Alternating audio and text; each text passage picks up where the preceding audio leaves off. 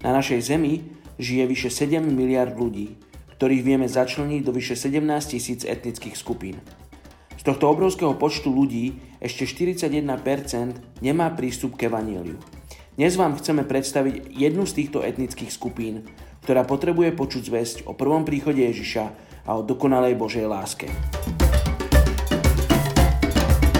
Dnes je 12. oktobra a my sa modlíme za etnickú skupinu Gavama v Sudáne.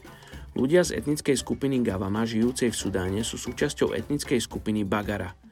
Sú to predovšetkým kočovní pastieri dobytka a ich cestovanie závisí od ročného obdobia. Muži nosia biele džalabias, bavlnené rúcho podobné šatám, ktoré siaha do polovice lítok a nohavice pod ním. Ženy nosia tobes, voľne priliehajúcu prikryvku prehodenú okolo tela a cez hlavu.